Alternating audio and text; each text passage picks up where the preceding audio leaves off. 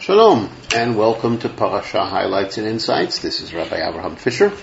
This week we have a double parasha, the last two parashot in the book of Bamidbar, Matot and Mas'eh. Uh, from time to time we find ourselves doubling up parshiot uh, in order to make sure that certain parshiot will be read at certain times of the year. Uh, this time double up Matot Maseh so that the following Shabbat uh, we can read Devarim, which has to be the last parasha before Tisha B'Av.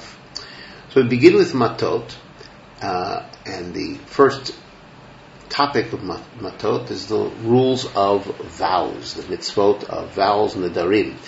Uh, first, in general, one is obligated to fulfill the vows that one makes. If one makes a promise to do something, not to do something, to dedicate something to uh, as a korban, to make something forbidden to him, uh, one is required to fulfill the vows. But the Torah then goes on to say that in certain cases, uh, women's vows can be uh, annulled uh, if the uh, if the woman in question is actually a girl b- b- below a certain age and she's still living with her father, it's possible for the father to annul the vow, to cancel it, cancel it out as if it never was made.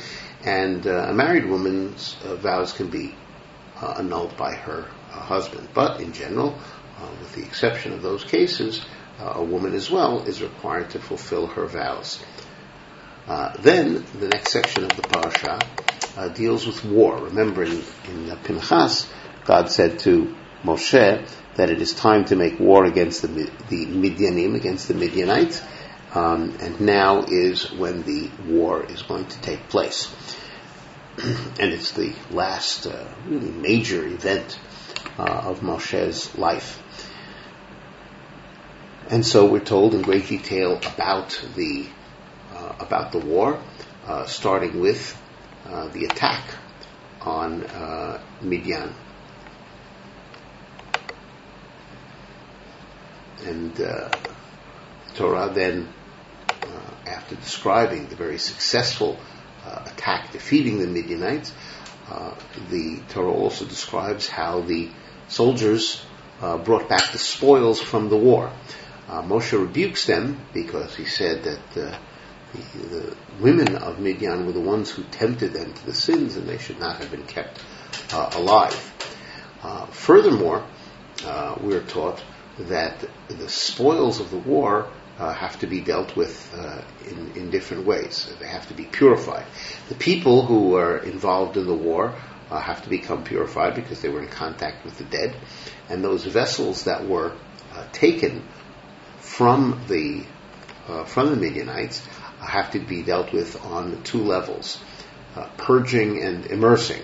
Uh, if these are vessels that were used for cooking, and presumably they were used to cook food that wasn't kosher, so they it has to be purged of whatever it had absorbed. And this is the whole area of, uh, of halacha known as hagala, sometimes called kashering, uh, preparing vessels that had absorbed something that was not kosher and making it fit for use. The other uh, issue is immersing because it's uh, also very possible that these uh, vessels were in contact with the dead and therefore they have to be uh, purified, they have to be made tahor. These are two different uh, issues that have to be dealt with. But we're also uh, told that in a general sense, those utensils that belonged to a non-Jew uh, whether or not they became tamei have to be immersed. Special halacha, uh, and uh, therefore, even when per- one purchases uh, new uh, utensils, uh, food utensils, if they had been in the previous ownership of a non-Jew, it requires this immersion tevilat kelim. Uh, we're also told that a portion of the spoils have to be dedicated to uh, to Hashem. Uh, first, they have to take an inventory of the uh, of what they had collected. Uh, and then a certain portion has to be separated and offered given uh, and dedicated to the Beit HaMikdash, to the Kohanim.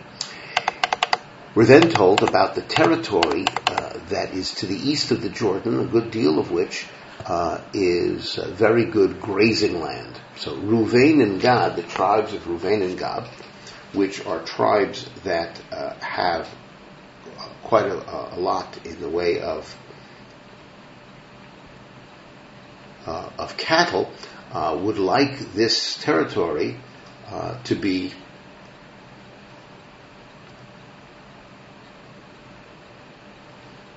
to be uh, given to them instead of the territory to the uh, to the uh, west of the Jordan, uh, which is the territory that everybody else is going to uh, get. And this was their request. And Moshe rebukes them.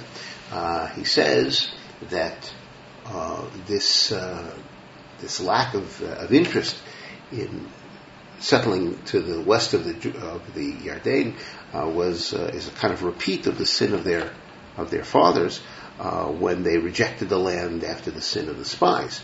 And they respond that uh, we are going to uh, fight side by side with our uh, brethren to help them uh, to conquer the land. And in the meanwhile, we will build places for our animals to be safe and for our families to be safe and then we will fight. And then when it is all over and the land has been divided, then we would like the land to the east of the Jordan. And Moshe corrects them. He says you shouldn't have put your uh, animals before your family, so he corrects them and says family before animals. And he sets down the conditions. It's very, very clear, positive, negative. If you do this, then you will receive the territory, and if you don't, you will not.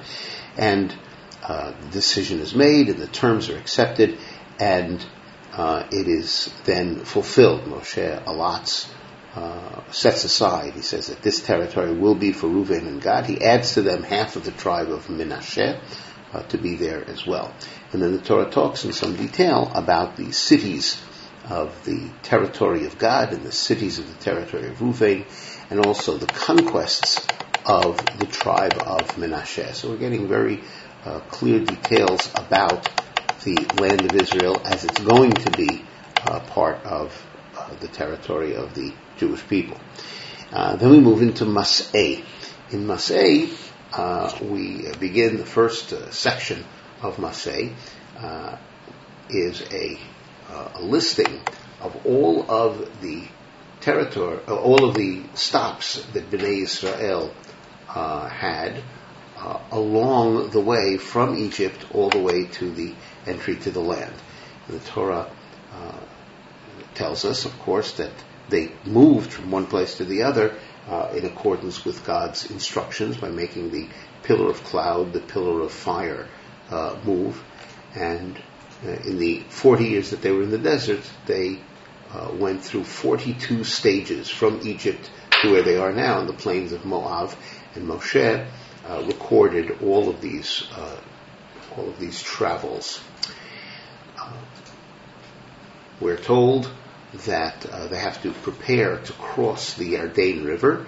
Uh, that is what's going to come up.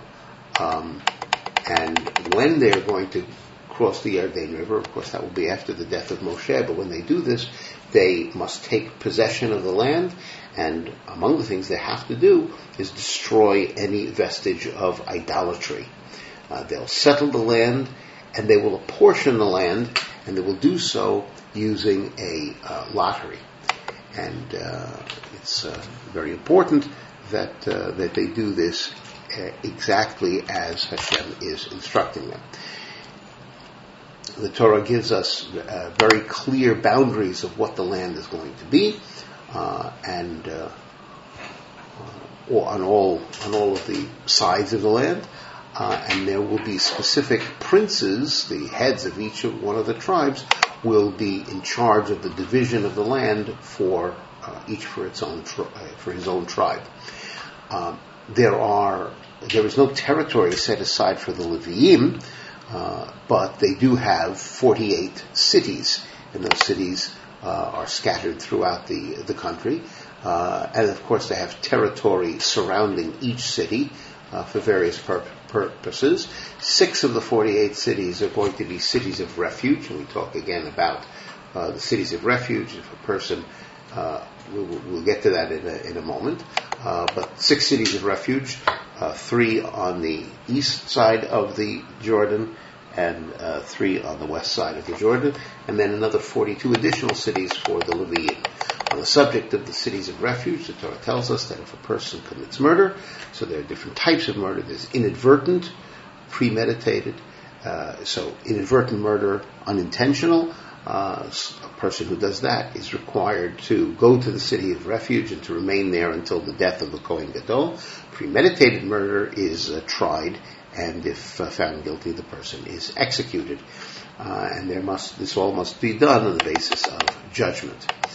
In the uh, very last section uh, of the parasha, uh, we continue the story of the daughters of Tzalafchad. Of course, the daughters of Tzalafchad uh, were assigned we're told that they will receive territory in their father's name, uh, they will inherit their father. However, um, the, uh, the leaders of their uh, of their tribe uh, make an important argument uh, before uh, before Moshe.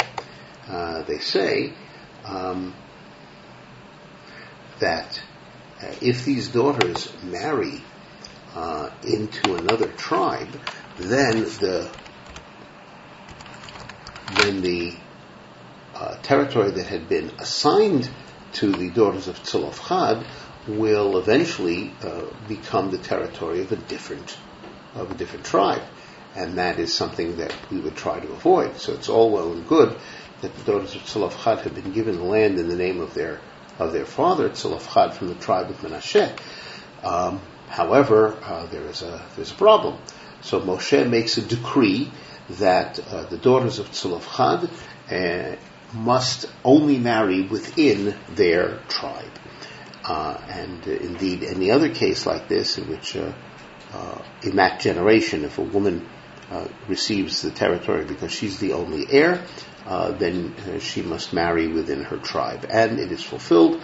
the daughters of Tzolofchad marry their their cousins. And this brings us to the end of Sefer Bamidbar. And the Torah tells us that these are the various mitzvot and laws uh, that Hashem gave to uh, to Bnei Israel through Moshe uh, when they were uh, dwelling in the plains of Moab, uh, next to the Jordan, opposite Yericho, opposite Jericho.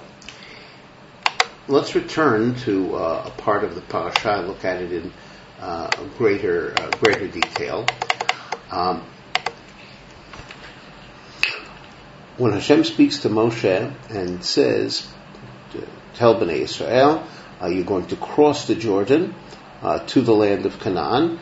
Vehorashtem et kol yoshevei haaretz. You will dispossess all of the inhabitants of the land. You have to conquer it from them. You have to take over, uh, take it over from them. Uh, and as we said earlier, you have to destroy all idolatry, etc. And then once again it says, Vehorashtem et haaretz uh, you shall take possession of the land and settle in it because I've given it to you. Uh, now, some commentaries like Rashi regard this as being a, uh, a promise uh, that uh, if you do this properly, then you will be successful in taking possession of the land and living there uh, safely and securely. The Ramban, however, goes one step further. The Ramban says that in this pasuk is actually to be found a mitzvah one of the 613 mitzvot that the, the Ramban uh, says should be counted. It's one of the 613, one of the 248 positive mitzvot. Uh, and that is, it is the p- positive commandment to settle the land and take possession of it. Hashem gave the land to the uh, people of Israel, and they uh, must make it a point of settling the land, taking it for themselves, and do not reject it.